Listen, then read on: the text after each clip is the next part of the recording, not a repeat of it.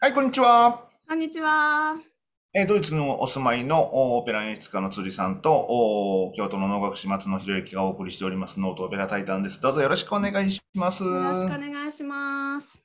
えー皆さんいつもありがとうございます。200回超えて、まだ、えーなんと言いますか、終わりもなく、ずっとやってる感じなんですけれども、えー実はですね、今日、おこの、お撮っている、収録している時がですね、えー7月のお半ばでして、あのー今年は久しぶりに祇園祭りがあるんですよね。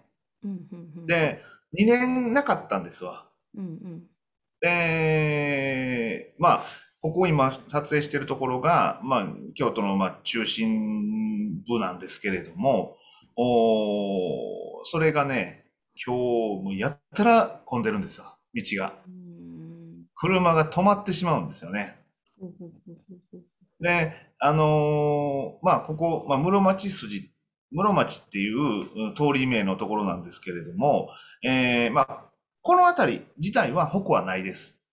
うんでも、もうちょっと下がった、うん、南に行ったところから矛が立ち始めるんですけれども。矛って何ですか？えっ、ー、と、いわゆる祇園祭のこの、なだしおみこし？うん、あの、昨日車がついてる、こう、ギゴギゴギゴギゴと、引っ張っていくやつです。はいはいはいはいはいはい、はい。えっ、ー、とね、えー、上の部分が4畳半か6畳ぐらいかな、大きさで言ったら。そんきいんですか？えーそこに、それこそ20人ぐらい入るんですわ。すごい。で、僕は乗ったことないんですけれど、いつも思うのはこの7月の暑々い時ですやんか。うんそこで、その、もう、どれくらい乗ってるのか、ほんまに20人近く乗ってると思うんですよね。もうぎゅうぎゅうですわ。え、な、何をしてるんですか？その上に乗って。お囃子。あの、祇園祭って、あの、うんコンチキチンとかっていう風に表現するように、うんあの、太鼓と、えっと、鐘と笛うんのお囃子があるんです。うん。20人も一緒に演奏するんですか？うん、多分20人、まあ20人いかないかもしれません。でも10何人は乗ってると思います。え、普通、あの、おのおのお囃子って笛一人、太鼓一人みたいな感じじゃないですか。そうじゃなくて、一つのパートを何人かで一緒に演奏そうう。そうそうそうそう。ほあのー僕も実際は、あの、やったことはないんで分かりませんけれども、何人かでやってありますので、えっと、鉾が立つまでから、その集会所みたいなのがあるんですよね、各、その鉾町に。で、そこで、まあ、あのー練習をされてるんですわ。うん。うんで、まあ、えー何時ぐらいかな、6時半とか7時ぐらいになってくると、うんまあ、窓開けて、うんその練習の音も外に市場通りとかにこう流れて、うんあ、なんとなく祇園祭の雰囲気やなっていうのがわかる。へえ。あ、それお祭りのいつぐらい前から練習が始まるんですか？いつぐらいでしょうね。この祇園祭自体はね、これね、実はね、1ヶ月間あるんですわ。あ、1ヶ月間もあるんですか？うん、あのーなんかね、こう山鉾巡行がメインのように思いがちなんですけど、実は祭り自自体は7月からの頭から末までずっとあるんです。おお。え、毎日やってるんですか？週末だけじゃなくて。あのね、えっと、まつ、いわゆる祇園祭のおー山鉾巡行と言われるやつは、えっと、山鉾前、先の祭りが17日、うん。後の祭りが24日。うん。その一周またぎで、うん。あの、それは鉾とか山とかっていうふうに言ってるんですけど、大きいのが鉾です。簡単に言えば。でちっちゃいのが山なんですよね。その山には人は乗らないんですけど、人形とかが乗ってるんですけれど、えーそれを引っ張ってこう行くのが、うんその2回あるんです。うーんパレードみたいなもんですよね。海まあ、外わかりやすく言えばそうです、そうです。うんうんうんうんで、それ以外にも、あの、おみこしさんが出たりとか、あ、それにまたするんです別なんですよ、おみこしうは。ん。で、基本的におみこしさんの方が、まあ、あの、お、まあ、神事としてはメインです。うーん。おみこしの上にはちなみに何が乗ってんですか？何が乗ってんやろなんかね、え？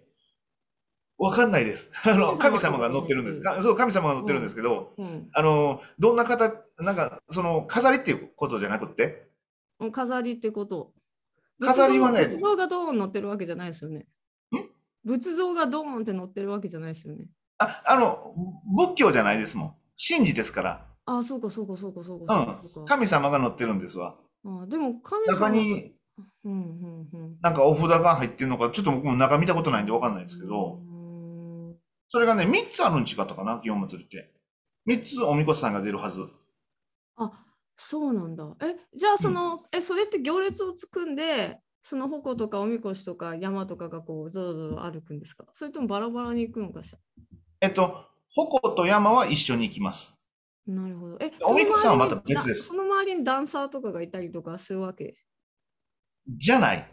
ダンサー、あ、でも、ある意味ダンサー、その、そのなんかえっとこう、よっしゃら、よっしゃらみたいなのを人がこうま歩きながら、その間をこう山がこう出ていくいや基本的には浴衣姿の男性陣が、うん。えー、みこしなり山なりを引いてる、引っ張ってる。あはははは。えそれに掛け声とか歌とかあるんですか？歌はないけど掛け声、掛け声はあります。うんで、えっ、とね、一個何やったっけね、綾笠箱やったかな。それはなんか覆面した人が、なんかこう、あのー棒み、棒を振り回します。ほう。それはみたいなもんってこと？ですか？なぎなたっていうかね、なんかこう、もちろん短いので、こう、両サイドにこんな、こう、あの、紐みたいなのが出てるやつをね、へえ。バトンの大きいやつみたいなやつです。うん。それはダンス的なんですか？それともその戦い的な感じなんですか？わかりません。なんか、あの、すごいでも見てたら、おおってなるような感じですよ。ほう。え、それってその24日なり17日なりで、決まった時間、1時間とか2時間とか、そういう決まった時間でバーって動くんですか？それともずーっと一日中練り歩いてる感じなんですか？あ、いえいえ、決まった時間に、あの、うんうん要は、えっと、京都市内の真ん中の部分を、何メートルぐらいになるのかな？えー、1キロ、2キロぐらいかな？をぐるーっと一周するんです。うん。へえ。え、そうすると結構じゃあ町の、あの、要するにふつ普段は違うところでお勤めしているような方とかが、あの、このおおみこし担ぐ担ぐぜみたいな感じで皆さんボランティアで参加する感じなんですかね？あの、違うところに住んでられる方も来られるとは思いますけど、メインは町内です。町内の要するに一般人の方がそのお祭りをやるって感じなんですよね。そのおどこかのあの神仏の専門家がとかいうことではなくてね。なくって、町内で、うん、まあ、山と鉾に関して言うならば、町内でそこをも、その、も、守ってはるというか、あえ京都の中に町がいくつあるんですか？え町がある？ん？町自体はね、そんな無数にあります。あそうかでその小さな町が全部鉾を持っているってことですか？うん、その、そこの一部地域だけで、鉾自体はそんなに数ないです。20個ぐらいなんで。あでも20個もあるんですね。えってことはその一つの町にひ一つの鉾があってっていうこと、うん。でも、その一つの町って言ってますけど、多分、釣りさんが想像してるような町町じゃないです。何々通りの。うんうん通りの、うん。あの、北側と南側のこの通り、横の通りありますよね。5番の目になってる。はいはい。ここの、この部分だけなんです。だから、えっと、少なければ50軒ぐらいです。家で言ったら。おお、あ、50件に一つもあるんだ。だそれぐらいで、うんまあ言ったら、昔からここら辺は、その、呉服屋さんであったりとか、その裕福なところが多かったんで、うんで、その、いわゆる、鉾とか山の、あのー飾り物とかっていうのも昔のお宝物ですわ。うんあのーそういうのを、まあ、うん寄付されているのか、ちょっとわからないですけれども、ともかく今ではその町内で維持管理してあります。え、ってことはその50件しかないような狭い区域の中にその矛をしまう倉庫があるってことですよね。あるんです。そうそうそはあ。え、で、そこに20人演奏家が乗るってことは、そこの街の中でみんな楽器とか個人で練習してみたいな、普通の会社員のおじおじちゃんが、あの、祇園祭りは始まると急に林を吹くみたいな、そういう感じってことう。ですか？そうそうそうそう、そうです、そうです。はあすごいですね。で、あの、京都の通りって、まあ、言ったらうん一方通行が多いんですよね。うんつまり一方通行ってことは車が1台離合できないぐらいの細さですわ。はい。ね、そこに、あの、矛が立つわけですよね。完全にそこ通行止めになるんです。はいはいはいはいはいはい。で、うんあのーえっと、この7月の、えっと、1週間ぐらいは、そこの町内の会社とか休みになります。え、もうあ、あえ、その、その、その、その時間になってみんなでこの賑やく時間以外にも、そのお祭りの時はその矛を出して、あの道の真ん中にドーンと飾っておくってことですか？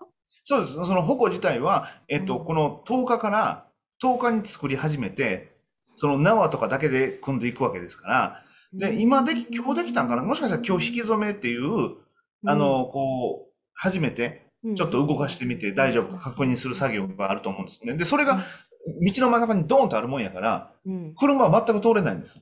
うん、うん、で、車が全く通れないということは、その、例えば、あの、呉服屋さんとかで、うん、あの、トラックとかで運んできたりとか、あるいはトラックで出したりとかしますよね。うん、うん、それが全くできないんですよ。うん、うん、うん、うん。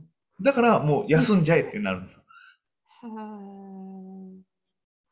すごいですね。え、でもそしたら近所のすあのファミマとかそういうのもダメですよね。トラックでお弁当とか持ってこられないですよね。どうしてるんだろどうしてんやろでも、もともと昔はそういう街中の、あの、細い通りにう。うん。コンビニってなかったんですよね。でも、今はそれができて、うん、そういう、まあメインの大きい通りではなくて、うん細い通りまでコンビニとかができて、だいたい5年、6年ぐらいだと思うんです。うん、だから、まあ、あのー例えば縦の通りは、縦っていうのは、東、ね、南北の通りは通れなくても、東西が通れるから、東西のところに止めて持ってきはるとか。なるほど、なるほど。いや、すごい、すごいですね。え、その、え、じゃあその矛っていうのは、しまってるときはバラバラに外してて、それをまた出してきて、く組み組むってことですね、毎回毎回。そうです、そうです。そいやー、すごいですね。え、じゃあそのと衣装とかそういうのも全部その町内ごとに種種類があるのかしら？う。あの、浴衣の模様が違ってたりするんじゃないかなと思うんです。その浴衣に何々ぼことか何々山とかって入ってるんで。うんえ、じゃあそのこううちの近所は例えばその呉服屋さんが多いって言ったら呉服屋さんが分かるような矛だったりとかその隣町でうちは下駄屋が多いとかだったら下駄屋さんの矛とかそんな感じになるってことですか？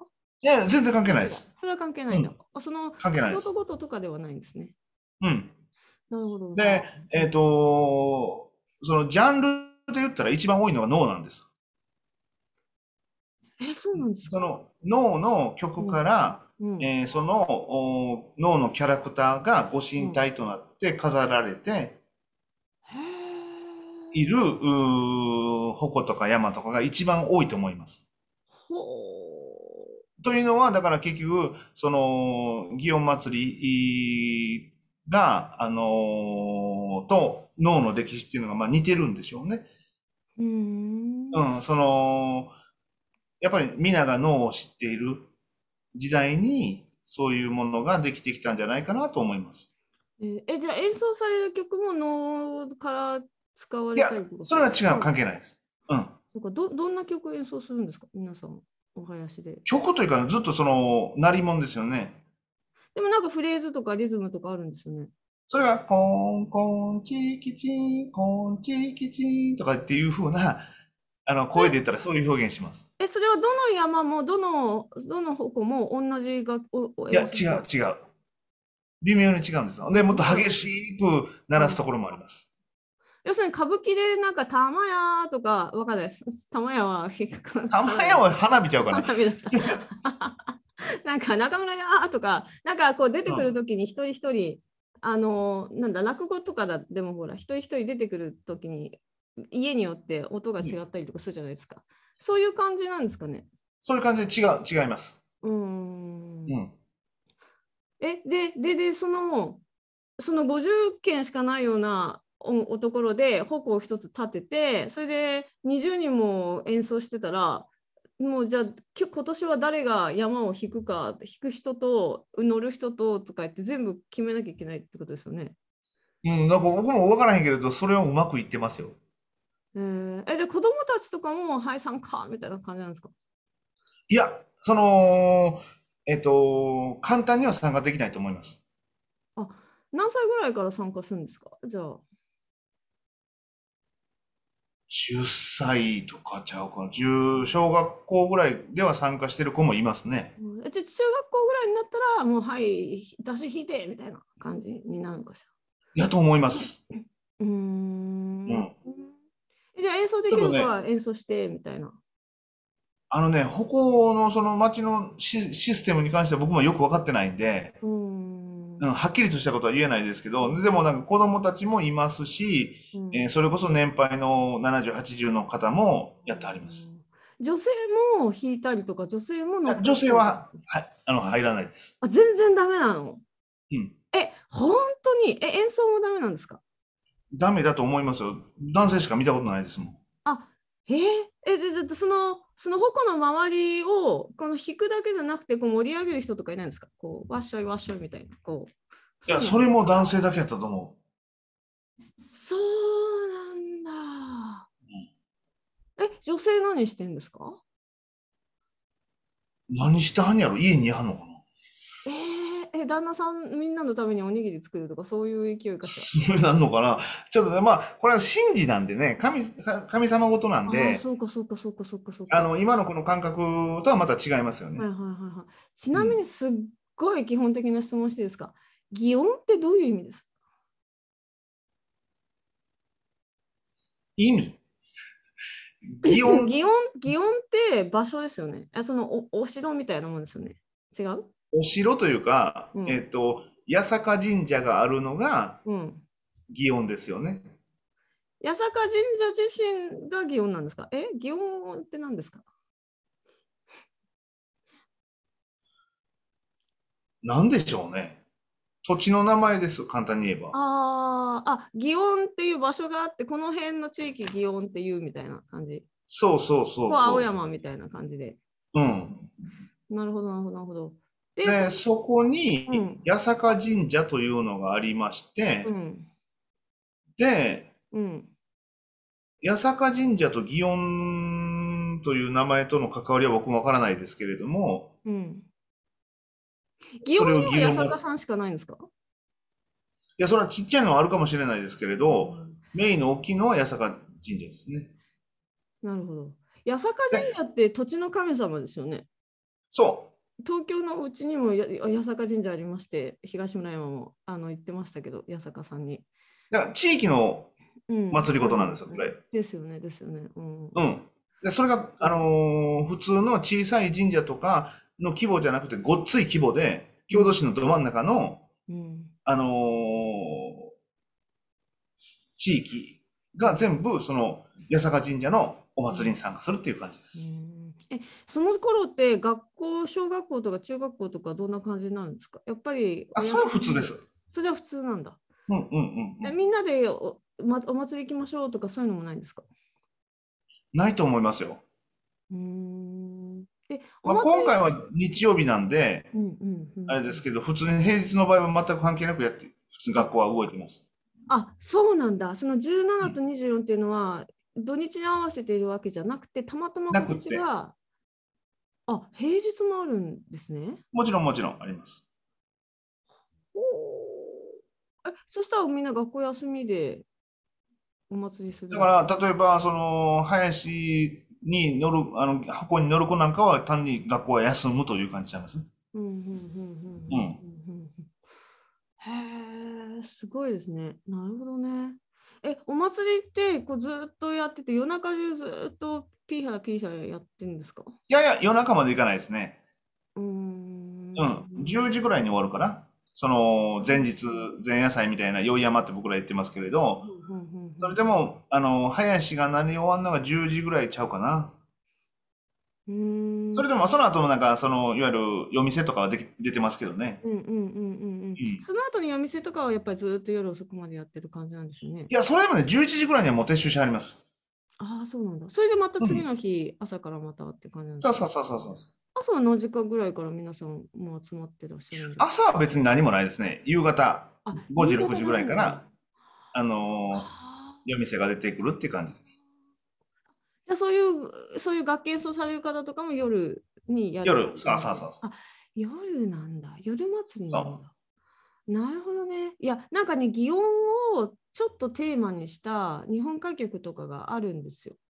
うん。それでその、なんか夜、こう、綺麗なお姉ちゃんと行こうぜみたいな、でそれちょっと、ちょっとエロティックな詩があって、で、あどういうことなのかなと思ってたんです。あ、それはね、多分ね、祇園っていうのが、いわゆる花街、花の町なんですよね。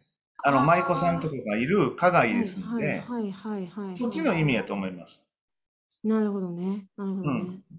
ああ、そっかそっかそっか、そっちもそっちもそうですよね。うん。で、そのよよ夜通しこう遊んでみたいな、あの、その朝の鐘の音で、なんか、こう帰っていくみたいな、なんかそういうちょっとこうし、それはだから多分花街の方でしょうね。なるほど。うん。あ、その花街の方は、ゆ祇園祭りやってる時は、よりお客さんが来るっていう感じになるんですかね、そしたら。じゃないですかね、多分。